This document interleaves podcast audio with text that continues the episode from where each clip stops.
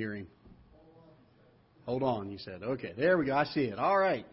Well, good to see everybody here today. And uh, boy, we got a good group here this morning already for Sunday school, and maybe a few more will trickle in for church. And uh, then next Sunday, Lord willing, we'll uh, our our stay-at-home orders done tomorrow.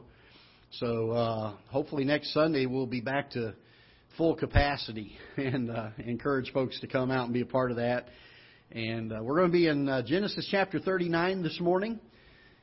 if you'd like to go ahead and find your way there. and uh, keep in prayer uh, some folks. Uh, Miss June Bowen, I talked to her yesterday, and um, she has not been able to do her chemo again because of uh, her blood count being low. And so they're changing some things on that, and she hopes to find out they're going to do some more uh, blood work on Tuesday, and then hopefully uh, they're changing her schedule, so it should give her body time to rebuild blood counts between the chemo treatments, and they're hoping that that will work. So pray for that. Uh, they're going to test her, I guess, Tuesday, and then a week from Tuesday is when they're they're shooting for starting the chemo again for her. And so, if you will, pray for that. Uh, also for her daughter Desiree and the family uh, things that they're dealing with that God will bless there. She asked specifically that our church be praying for that. Um, as we mentioned last week, continue to pray for my brother-in-law TJ. Uh, he is home, and I texted him this morning, and uh, he's he's doing well. And they're uh, they've started the medication. They're praying that there's not a lot of adverse uh, effects from the medication. Um, but um, for those that didn't know yet, or if you're on live stream and haven't heard, uh, my brother-in-law was diagnosed with uh, chronic leukemia, which is the better form, if there's anything, any such thing as that. But it's uh, treatable by medication rather than the chemo and all the invasive things that they have to do. Uh, so pray that uh, that the medication will be fine, everything will work out well there. Uh, also, continue pray for my sister. Uh, she went in and had a CAT scan done, and uh, they found out she didn't have any cats. Um, just kidding. Y'all are sitting there too too straight, not awake yet. Um, but uh, anyway, they we've not heard yet the results, but uh, they did some CAT scans, hoping to find the issues and the problems, and hopefully they're they're optimistically thinking that perhaps it can be dealt with either by medication or some minor surgery, uh, if there is such a thing as minor surgery. It's only minor if it's not happening to you, I think usually, but uh, not as invasive of a surgery. Let's put it that way. I guess would be the better way. Um, so pray for her, if you will. Continue to pray for her. Uh, also, uh, continue to pray for Brother Bob Schwabert. I've been having a very difficult time getting hold of uh, his son Tim. Been trying uh, this week several times, and uh, I've not gotten an update. So uh, I hope to hear something from him soon. Uh, so pray for Brother Bob Schwabert and the family, and um, that God will give grace there during that time. Pray for the building to sell uh, over at Beacon Baptist. That God will uh, bring the right person along for that. And uh, let's see. Uh, pray for Laverne. Uh, Miss Sandy said she is home and she might come today. Maybe you think she said something like that. So uh, continue to pray for her, and that's an answer to prayer. We thank the Lord for that. And uh, good to see the Pettybones here. Praise the Lord. Good to see y'all. And uh, so certainly a joy to have uh, more people in the auditorium. It is difficult to teach or preach without a lot of people here. And um, so, anyway, good to have them here well uh, with us as well. Um, and uh, so then, and then keep uh, uh, Sarah Harris in prayer, if you will. And uh, saw Brother Everett today. He came by earlier this morning, and Miss um, uh, Florence, and they're doing okay. Brother Everett, I asked him how he was doing. He said not real good. He's he's been having some rough days here, so uh, keep him in prayer. And uh, he's uh, he's lost a lot of strength in the last few months, and so uh, pray for him. He said that recliner is getting real old, real quick. Uh, he is still getting out and trying to do his lawn and some things like that, but uh, he said he's been having some some difficult days here. So pray for him, if you will, uh, this morning. Uh, also, uh, Jean Whitener, keep praying for her. She's about to go stir crazy uh, where she's at, ready to get out and about.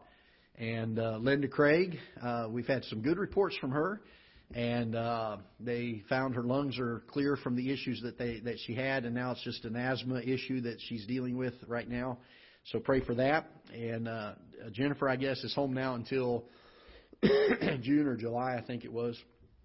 So, uh, a lot of things to be thankful for and um, other things to be in prayer about. If you have something else you'd like for us to pray about, uh, we'll recognize those real quick. Anything else we need to be in prayer for? Yes, ma'am. Okay. Okay. Well, you missed what? Hawks. Okay. All right. So pray for this one who lost her father. Um, all right. Anyone else? Anyone else? Okay. Yes, sir. Okay.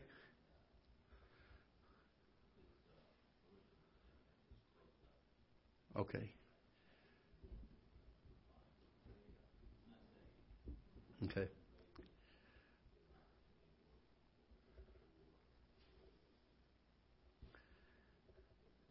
Okay. All right. So pray for this one who had a heart attack, a friend of Brother Harold's, and that's I guess his second time around with a heart attack. So uh, pray for that. Pardon me. Oh, also has had a stroke before. Okay. So pray for that. All right.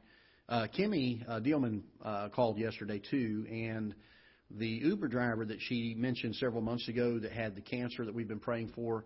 Um, she's been in touch with her here. Uh, she gives a an indication that she's saved. Miss Kimmy has witnessed to her two or three times now, shared the gospel with her, and she tells her that she says, "I know I'm saved." So that's a good thing. We praise the Lord for that.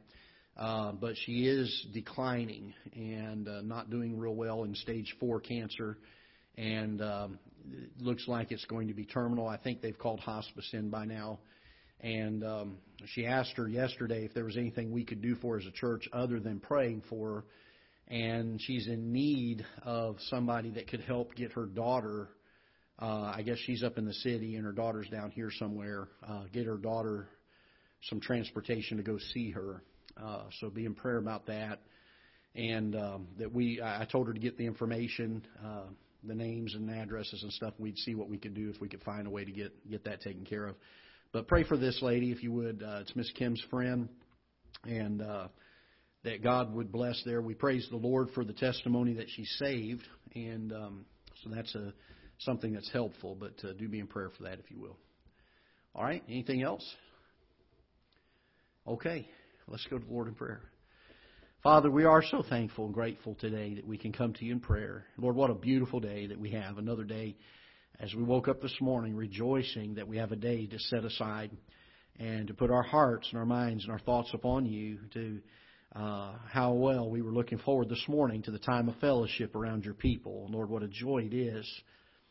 Uh, we don't know what we miss sometimes until it's not there. And so, Lord, we're grateful this morning that many of our church family are back together and that we have time to see one another, to uh, encourage one another, to fellowship. And, Lord, we are grateful this morning. We do pray that you'll bless uh, the requests that we've mentioned. Lord, many that need physical healing and touch uh, from you, and I pray that you would uh, draw very near to them and heal their bodies, give them strength. Those that are recovering from things, those that uh, are going through ongoing medical things and physical things, I pray that you would touch them and strengthen them. Give grace for the journey. And uh, as they go through these trying times, I pray that the peace of your Holy Spirit will be very near to them. We pray for Brother Bob and uh, his family as they go through the hospice uh, folks and the things that are going on there in his life. And I pray that you would give uh, comfort and strength there as well. And then, Lord, so many things to rejoice over. We've had uh, recent answers to prayer and very uh, things we're very thankful for. And uh, Lord, you have been so good to us. We're thankful for again the opportunity to be here today and pray that you'll bless it and use it in our hearts that uh, your Holy Spirit will have free rein today in the hearts of our uh, folks that are here and those that will be listening by the way of live stream. Lord, may we be sensitive, and I pray that you would help it to be our heart's desire at the onset, before we even get into your word, that we will go ahead and make up our minds that if you'll show us your truth, we will walk in it. I pray that you would help us not to wait for a time of invitation to make our choice, but that we would yield ourselves to you at the onset of the study of your word. And so, Father, I pray that you would help us. And then, Lord, that you would draw our hearts closer to you, that we'd love you more today. um, than we ever have before. And Lord, as we leave these uh, this place here today in these services, I pray that our hearts will have been drawn closer to you, that we'll uh, be excited and joyful over who you are and all that you have done for us. May you bless all that we say and do. I pray that it will bring honor and glory to you. In Jesus' name we pray. Amen. All right, Genesis chapter number 39. We've been studying the life of Joseph. And uh, I don't know about y'all, but I have been encouraged by it. I've enjoyed the study of the life of Joseph. It's amazing to me how that um, certainly he does not have, he, has got a great heritage uh, of, uh, of a godly heritage, let's put it that way, in the aspect that uh, he comes from the line of Abraham, who was a man of great faith, uh, certainly not perfect, but a man of great faith.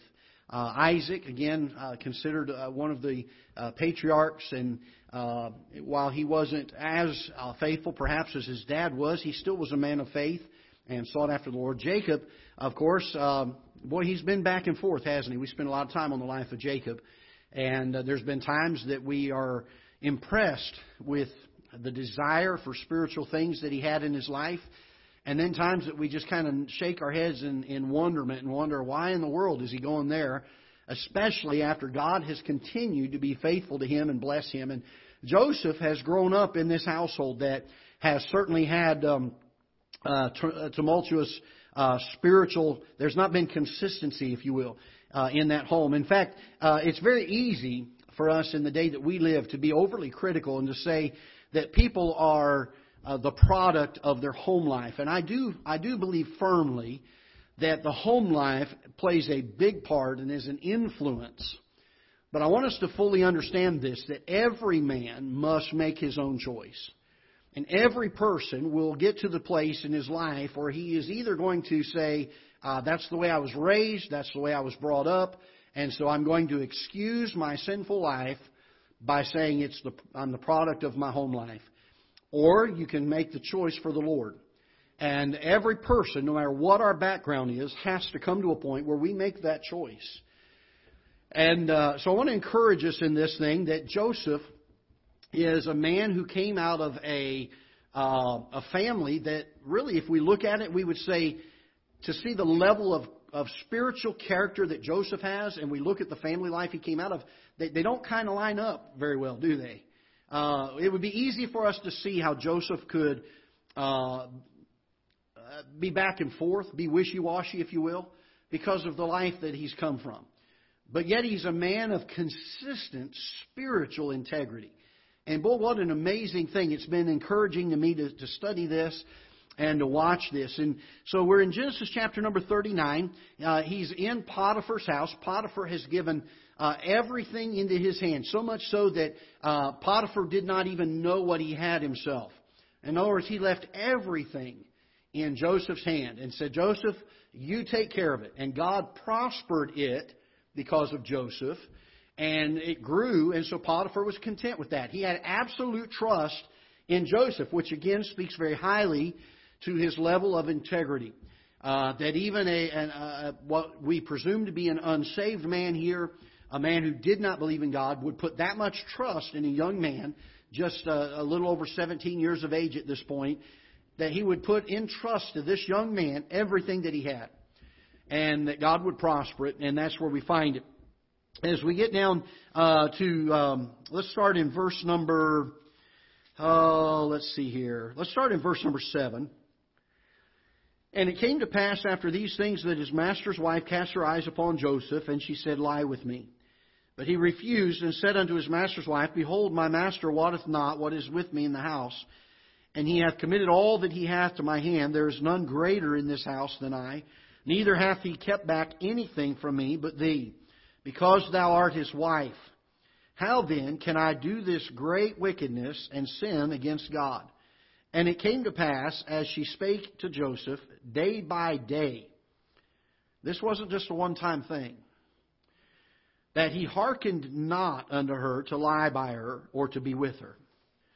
And it came to pass about this time that Joseph went into the house to do his business, and there was none of the men of the house there within. Now, I want to stop for just a moment, and I'm going to make a couple of observations And then we're going to look at three lessons today that we learn uh, regarding uh, Joseph's character, and we'll be done with chapter number 39, Lord willing, today. But I want to make two observations that I, I think if there's any fault to be found in Joseph, it would be in the aspect that uh, he did not take precautions to keep himself above reproach. Now, even though he still was a young man of integrity and did not give in to the temptation, which we laud and admire and, and look at his character and say, boy, praise the Lord, he was steadfast. Amen? But yet he put himself in a position that really he should have been aware of long before. Because the Bible tells us here in verse number 10, and it came to pass as she spake to Joseph day by day. This was not something that he did not see coming. Uh, it was something that um, he was aware of. She obviously had been flirting with him or, or speaking to him in ways that caused him to realize that she was wanting to do these things. And, uh, and then the Bible tells us this in verse number 11, and this is the lesson I, I want us to learn from this little observation. It says, And it came to pass about this time that Joseph went into the house to do his business. Notice this, and there was none of the men of the house there within. We live in a day where um, I, I, it's very difficult to live a life above reproach when we put ourselves into compromising situations. Um, Joseph understood that this lady had uh, some things going on in her heart and her mind that were impure. And yet he goes into the house. Now, the Bible doesn't tell us whether he was aware of it or whether he wasn't aware of it. And, and maybe we can give him the benefit of the doubt here this morning that maybe he wasn't aware that she was the only one in the house. But can I say this, that when it comes to the personal standards of our life, that they ought not be based at the very line that is drawn that God gives us between right and wrong. Uh, we need to be careful that we live in a way that it is above reproach. The Bible talks about, and Paul talks about the fact that if, if someone that is unsaved makes an accusation against a believer, we ought to have the testimony, we ought to have the life that makes it almost ridiculous that they would make that, that statement against us. Years ago, uh, when I pastored in a church down in Florida, because of uh, how much there, there are things that the computers do for us today that I think are invaluable. They're helpful. There are things that are uh, fantastic on the internet that we can learn things and grasp things. But can I tell you this? There's an unbelievable amount of wickedness, and the sad fact of the matter is, if we're not careful, there is zero accountability. And we've got to be so careful of this. And when I became pastor uh, years ago, back when my dad built the building, uh, all the offices, he, you didn't think about things like this. They didn't have windows in them. And uh, a man could be in his office and have the door shut. And it used to be that uh, the rule was in our church if a man was counseling with a lady, that the door had to be open, and especially if he was a married man, he should have had his wife in the office with him during the counseling time. Only for accountability, not because uh, we, we thought something might happen, but to give accountability and to be above reproach, that not even an accusation could be made about it. As, as internet became so prevalent, and as uh, things that were uh, you could do on the internet without a lot of accountability became prevalent, we took steps in our in our in our church down there to be above reproach. And one of the things we did is, especially if a, uh, one of our staff men had a computer in their office, they either had to turn their desk where the, the monitor of the computer faced the door, or we put a second monitor in. If they had their desk the other direction, we would put two monitors in and have one facing the door. And then we went through and changed all the doors into French doors with the, the panes of glass in them, where you could see right into the office. And you say, Brother Greg, that's an extreme. No, we were trying to be in a point where we were above reproach. We were trying to take ourselves out of an accusable situation. And, and not that we didn't trust our staff men, but because of the fact we wanted to maintain that trust with those that maybe would not trust them. And, and so I, I say all that and I use that as an illustration that when it comes to making personal standards, the standards that are ours, okay, and we understand the difference here. There are standards a church may have, there are standards a pastor may have, but there's always the standards that you have. And they're not always the same. But we need to get to the place where the standards that we have, they're our standards, are such that we don't put them right at the edge of wrong. We keep enough buffer there and enough protection there that, that we would not be put into a place of temptation, number one, and secondly, a place of unaccountability when a lost world looks at us. An accusation could be made. For instance, I think it would have been wise for Joseph to have had this standard in his life, and he may have, and maybe he just didn't realize the situation he was walking into. I think it would have been wise for Joseph to have said, if there's nobody else in the building or in the house, I'm not going in while my master's wife is in there.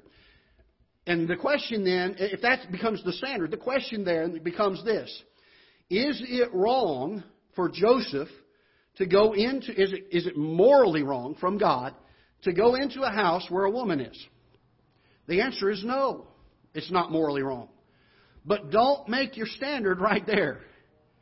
Put a standard in place, and the Bible talks about it, I think it's in the book of Proverbs, uh, that, that it, or it might be in um, Ecclesiastes, it talks about putting a hedge in place.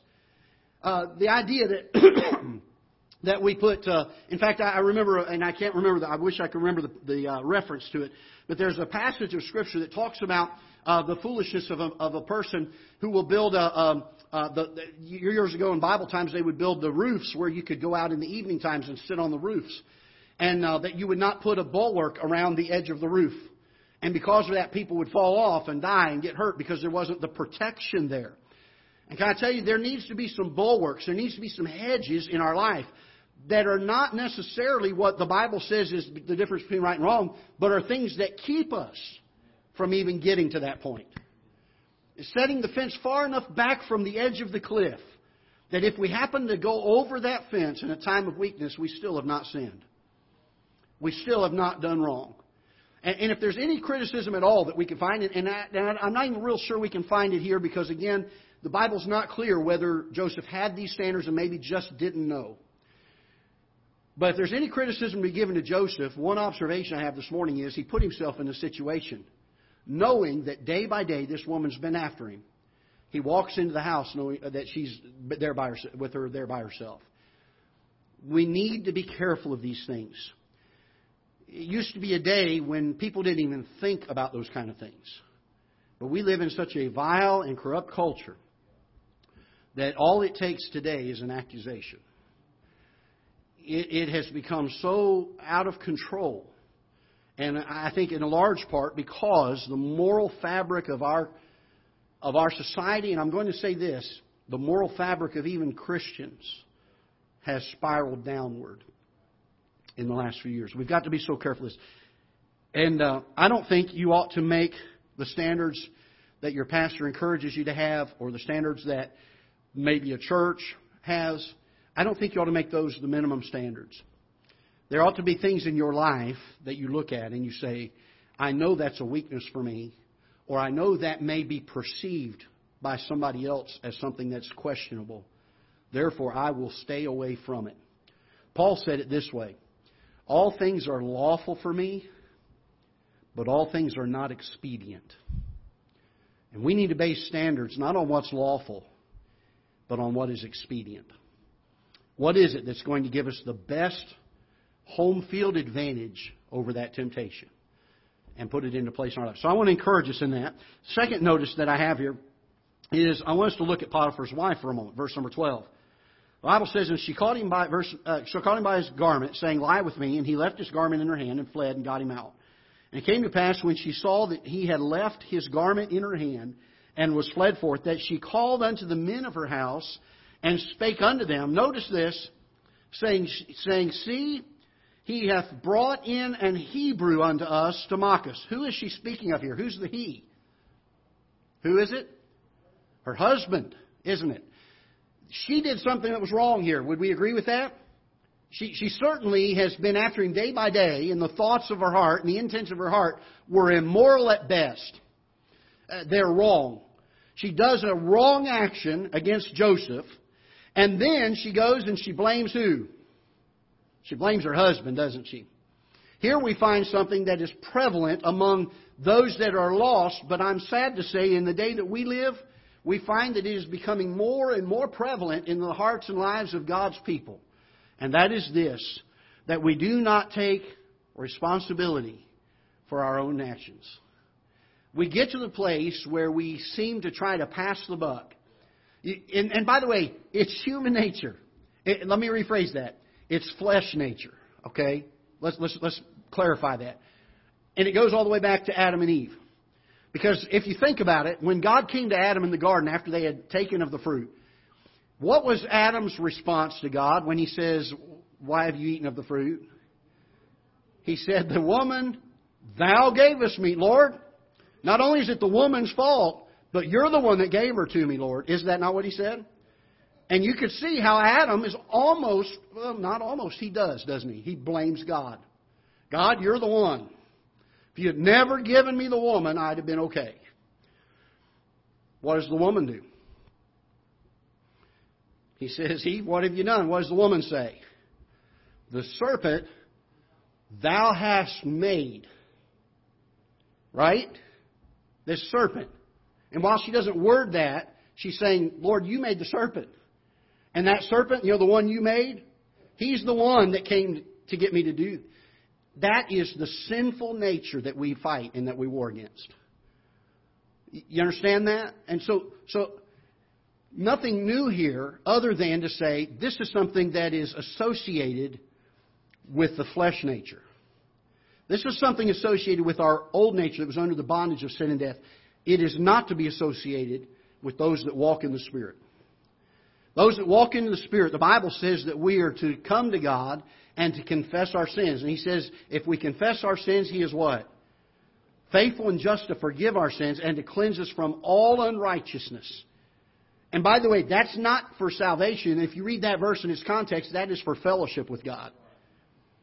Big, big difference there. So, just a couple observations. Those are not the lesson this morning. Now we're going to look at the lesson real quick. Three things that we find in the in the character of um, of Joseph, and, and, we're going to bring in a conclusion here uh, on the three of them, and uh, the third one actually will be the conclusion. I want you to look very quickly with me that uh, as um, we get down to verse number 16, and she laid up his garment by her until his Lord came home.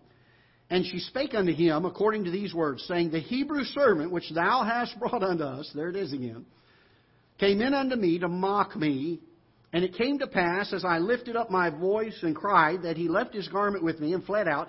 And it came to pass, when his master heard the words of his wife, which she spake unto him, saying, After this manner did, this, did thy servant to me, that his wrath was kindled.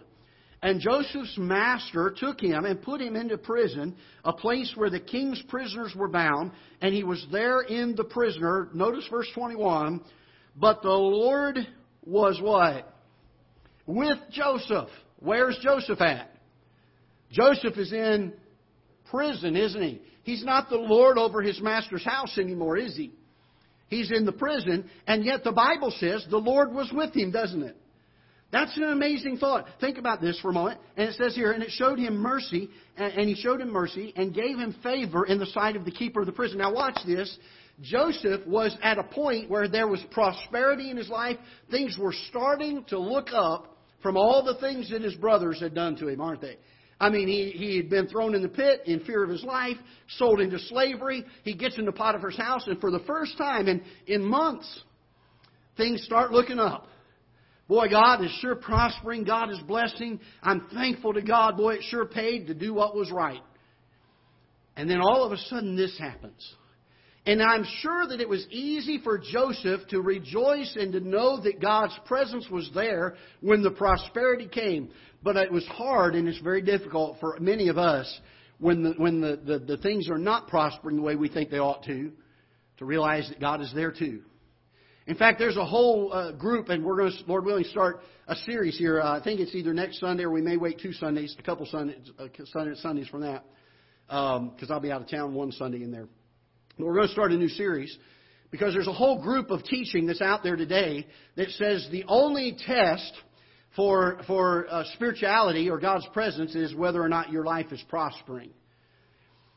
Very important that we understand this that God sometimes will bring us to the mountaintop and prosper us, and sometimes He'll bring us into times of testing. But He is always there.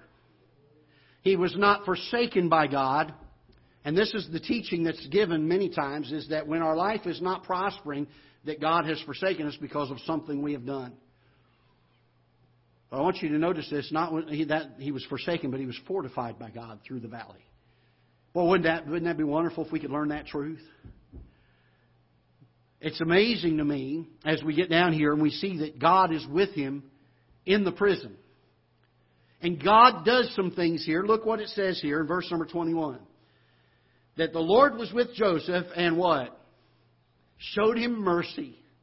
God's mercy was still there in the prison. Then it says this, and gave him what? Favor in the sight of the keeper of the prison. Even though, from a man's perspective, it seems that Joseph's life is not prospering, is God still prospering Joseph? Yes or no? Yes, He is. Sometimes His prospering is not what we expect it to be. It's amazing as we understand this truth. When Jesus was tempted of Satan during his earthly ministry, he was out in the wilderness for 40 days and 40 nights. The Bible says that he was led into the wilderness by the Spirit. There are multiple times that we'll read in Scripture that God's leading brought them to times of testing. And the thing that God was trying to teach them is, I'm still there with you. I'm reminded of the story when uh, God told Abraham to sacrifice Isaac, his only son Isaac. I love, I love Abraham's response. As God tells him, he says, Abraham, he calls out to him, and Abraham says, Here am I. Before God even told him what he wanted, Abraham said, I'm willing, Lord. Whatever it is, it doesn't matter. My answer is already yes. Here am I. I'm going to do it. And God tells him to do that. And as I read that story years ago, I didn't understand what God was doing. And I thought, boy, God must have really wanted Isaac. No, I missed it. Because that story is not at all about God getting Isaac. That story is all about God getting Abraham. He wanted Abraham's heart. And I'll tell you, there are times that, from a man's perspective, our life may not be seeming to prosper, but God is using it for His good, for our good, and for His glory, because He's causing us to get to the place where our hearts belong to Him. And, the, and Joseph saw this. We're talking about a young man, 17, maybe 18, maybe 19 years old, somewhere around there this time. He, he went into captivity at 17, so not very old. And he has spiritual maturity well beyond his years, doesn't he? I'm talking about, there are those that the Bible talks of in the book of Hebrews that ought to, let's, let's take a minute and uh, see if I can find that passage. I think it's in Hebrews 4, if I'm not mistaken, maybe Hebrews 4 or 5. Let's take a look at it. Hold your place there. We're going to come back. We're going to take a rabbit trail for a minute. Can we do that? Uh, let's see here. Yeah, there we go. Verse chapter number five. Okay. So look with me, if you will, in verse number twelve. Uh, let's back at verse number eleven. Of whom we have many things to say and hard to be uttered, seeing ye are dull of hearing. For when for the time ye ought to be teachers. So, so the writer of Hebrews here is speaking that there's some of you that have been saved long enough that you ought to be able to teach the things of God. You ought to have grown. You ought to have learned. You ought to have been in a place where you can teach others. And, and there, by the way, if that's not happening in our Christian life, we need to be making strides on that every single day to become closer and closer to God. And that comes from studying His Word. Now, notice it says this For when for the time ye ought to be teachers, ye have need that one teach you again, which be the first principles of the oracles of God. Some of you ought to be in a place where you're teaching others, and you're at the place where you need to be taught the very basics of the Christian life again. And are become such as have need of milk and not of strong meat. For everyone that useth milk, notice this, is unskillful in what? In what? The word of righteousness. So, how do we get to the place where we become teachers? How do we get to the place where we're not on the milk of the word, but we're now on the meat of the word? we must become skillful in the word of righteousness. That means we've got to study it. We've got to learn about it. We've got to be workmen that need not to be ashamed. But strong meat belongs to them who are, are, who are of full age. Not, not chronologically, but maturity wise. Who, uh, the Bible says, even those who by reason of use have their senses exercised to discern both good and evil. The fact that we get to the place where we know what God's Word says, and then we practice it. And we practice it some more. Are we going to, are we going to succeed every single time? No. But we're going to continue to come back to it and say, no, I failed it. I failed that time. Dust myself off. Let's get back up. Here's what it says. I'm going to live by that again. I'm going to keep on going. I'm going to learn these things. And so, very, very important that we understand that there are times that God will put us in situations and we ought to know how to react or respond to them. Here's a young man, 17, 18, 19 years old, that was years beyond what many Christians are today, spiritually. There are a lot of folks today, and I'll tell you this your pastor battles this as much as any other person. That there is a tendency of the human nature to draw our hearts away from God. It happens, folks. Nothing wrong with us saying that my heart has been pulled. How we respond to that is what we will give account for. It's a battle every one of us faces day by day. We will be put in times of tempting. We will be put in times of testing. And how we respond, in a large part, will, will measure and will be the measure of the spiritual maturity, whether or not we are on the meat of the Word or on the milk of the Word. Now, notice, I want you to notice this, and I've already alluded to it slightly, that outward prosperity is no test for God's presence in our life.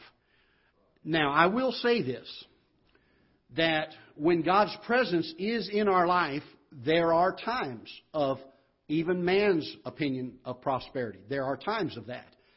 But that is not the test for God's presence because the Bible talks about, and the psalmist uh, many times went to God and said, Why do the heathen prosper? I live for you, and I'm not prospering like this wicked man over here who's not doing anything. The test of, of God's presence in our life is not by man's standard of prosperity. Look with me, if you will, in um, uh, let's look in Philippians chapter number four for a moment. Uh, Philippians chapter four. And by the way, this is part of, uh, we're going to be dealing a lot more and a lot more in depth on that particular thought when we get into our series here in a week or so. Philippians chapter 4, verse number 12. Paul said this, I know both. How, now, Paul, Paul's, how many of us would be in agreement that Paul was a, a pretty, pretty good Christian for the most part? He's the only one that God allowed to pen by the inspiration of the Holy Spirit, be ye followers of me as I am of Christ. He's the only man that got the permission to write that. Paul's, Paul's a, a pretty, pretty solid Christian. Not perfect, certainly not perfect. We're not to worship him. But, but a, pretty, a man who was steadfast. A man who had run his race, had been faithful, and had finished his course. Would we be in agreement on that? Now notice what he says here, verse number 12. I know both how to be what? Abased, and I know how to abound. Everywhere and in all things. I am instructed both to be full and to be what? Hungry. Both to abound and to what? Suffer need. I can do all things through Christ which strengtheneth me. Doesn't matter whether from man's perspective I am abounding or from man's perspective if I am being abased. In all of it, I can trust God. It is not the test of God's presence in our life to simply have man's prosperity. God's presence in our life, as we see very vividly indicated here in the life of Joseph, could very well be in the prisons of our life. He can be close to us in some of the darkest days. Look with me, if you will, in Romans chapter number 5. Very important that we see this concept, this truth. Because we're living in a day where even God fearing, God believing, Bible believing Christians in solid, doctrinally sound churches are swallowing the lie that is being preached and taught and propagated today in many of the health, wealth, and prosperity ministries because of this one particular truth that we misunderstand. Look with me in Romans chapter number 5 and verse number 1. Paul says, Therefore, being justified by faith, we have peace with God through our Lord Jesus Christ, by whom also we have access by faith into this grace wherein we stand and rejoice in hope of the glory of God. And not only so, but we glory in what? Wait a minute, wait a minute. According to the preachers out there on television, I'm not supposed to have tribulations in my life, am I? Not if I'm a godly person, not if I'm sowing my seed, right? I glory in tribulations? Well, that doesn't line up, does it? Also, knowing that, that tribulation worketh patience. You think tribulation might work for our good? Oh, absolutely it does. And patience, experience, and experience hope. And hope maketh not ashamed, because the love of God is shed abroad in our hearts by the Holy Ghost, which is given unto us. When, Paul? When I'm in tribulation. He's there. His presence is there. His working is there. The Holy Spirit is there. Look with me in 2 Corinthians chapter number 12. 2 Corinthians chapter number 12. Very important that we know this and be grounded in it so we don't, we don't, we're not deceived and drawn away by things that sound good to the ear but are not Bible. Look with me in 2 Corinthians chapter number 12 and verse number 7. And lest I should be exalted above measure through the abundance of the revelation, there was given unto me a what? A thorn in the flesh. Wait a minute, Paul, that's not what I've been taught. I've been taught that if you are uh, living for the Lord, if you love God with all your heart, He's just going to prosper your life and you're not going to be sick and you're not going to be poor, you're not going to be abased. What are you talking about, Paul? That God sent you, God sent you a thorn in the flesh? Yes. Because notice what Paul says here. Verse number 8, For this thing I besought the Lord thrice that it might depart from me. And he said unto me, Who's he? The Lord. And he said unto me, My grace is what? Sufficient for thee. For my strength is made perfect in prosperity. Is that what it says? My strength is made perfect in your health. Is that what it says? My strength is made perfect when you have a lot of money. Is that what it says? It says, My strength is made perfect in what? In weakness. Therefore, will I rather glory in my infirmities, that the power of Christ may rest upon me. You know how many people out there today will teach that if you have the power of Christ, you won't be sick, you won't, you won't be needing money, eh, God's just going to prosper your life. Can I tell you this? We need to learn vividly from the life of Joseph that outward prosperity is not a sign or a test of the presence of God. Can there be prosperity with the presence of God? Yes. Is it the test that we use to determine whether His presence is there or not? No. Because there are times that He's also in the valley. Know about you, I like it when it's up here, though, don't you? I love His presence when He's blessing. And uh, I, I think that's a wonderful thing. But we ought not ever get to the place where that is our test for the presence of God in our life. All right, let's look at, again, last thing that I want you to see today. God's will needs to become the rule of our life. Now, how many of you have ever used or, or heard the expression, well, that's the exception, not the rule. Y'all know what I'm talking about? Something will happen and be like, uh, boy, that's the exception, not the rule. That's not what normally happens. You know, we're living in a day where in our lives, a lot of times, we make the will of God the exception. Most of the time, we have our will done, and occasionally, the exception is we'll seek God's will. Joseph knew what it was to make God's will the rule of his life. The exception was, boy, I messed up there. Boy, I better get back. I want the will of God more than anything. The exception is, I messed up. We've got it backwards. We're living in a day where, for the most part, our society as a whole, and even among God's people, we have it backwards. we pat ourselves on the back and we pride ourselves on the acceptable times, the exceptional times that we seek God's will. And we think we've done something awesome. We think that we have really arrived spiritually and that we are mature in the Christian life. When the truth of the matter is, in Romans chapter number 12, Paul tells us that's just our reasonable service. That's just what is supposed to be the rule of our life to seek God's will. To lay our will on the altar and say, Lord, not my will, but thy will. Wouldn't it be, a, you, what, what do you think God could do with a group of Christians who would get to the place where they were committed wholly to making God's will the rule of their life? Boy, do you think God's power might rest on those people? You think maybe God would do something exceptional through those people by way of using them to reach people with the gospel? Oh, I think it would. Joseph understood this because he made the will of God and not his will the rule of his life. Joseph was able to resist temptation. You know, the Bible says that according to the book of James, he tells us why we fall into temptation.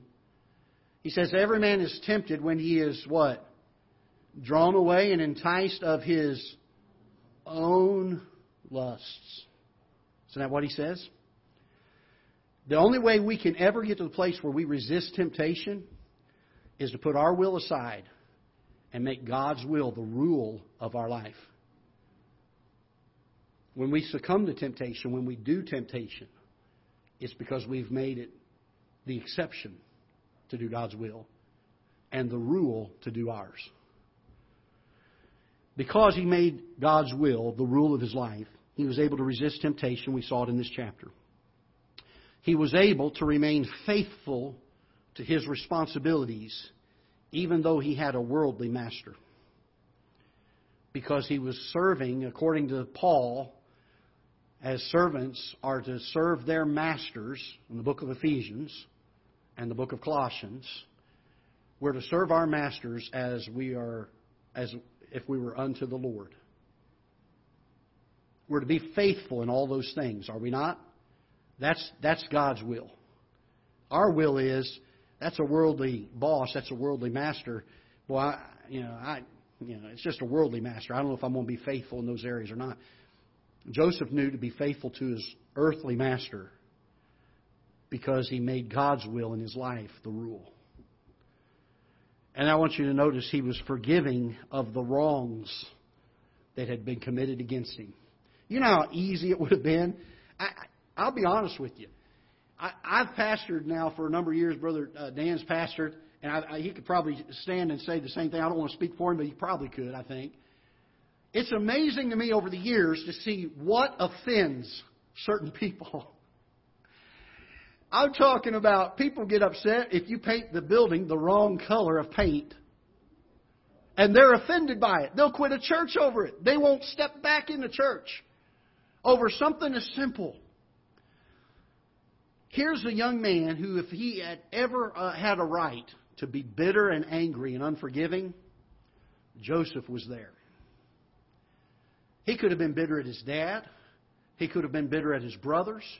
He certainly could have been bitter at his wife's, his master's wife. He certainly could have been bitter at his master. He could have been bitter that he found himself in prison. But because God's will was the rule of Joseph's life, not the exception. He was able to resist temptation. He was able to be faithful to his responsibilities. And he was forgiving of the wrongs that had been committed against him. I love the story of Joseph. It gives us something to look at and say, here's a young man. What we as adults would look at and say, before his character has even had time to develop who has already had a level of maturity about him that many of us strive to have.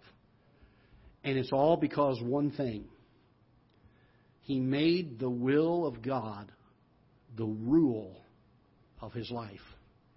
And it was that simple. When that happened, his maturity was what it should have been. When that happened, his integrity, his character was what it should have been. Oh, that we would strive to make God's will the rule rather than the exception. Father, we thank you for the day that you've given. We pray that you bless the Sunday school hour. Lord, use the truth. May we not soon forget it. May we learn from these pages the things that will be helpful to us. And God, I pray that you would uh, bless and encourage us throughout the services yet to come. Thank you for the time of fellowship around your people today. In Jesus' name we pray. Amen. All right, we'll be back in about, uh, oh, looks like about 10 minutes or so.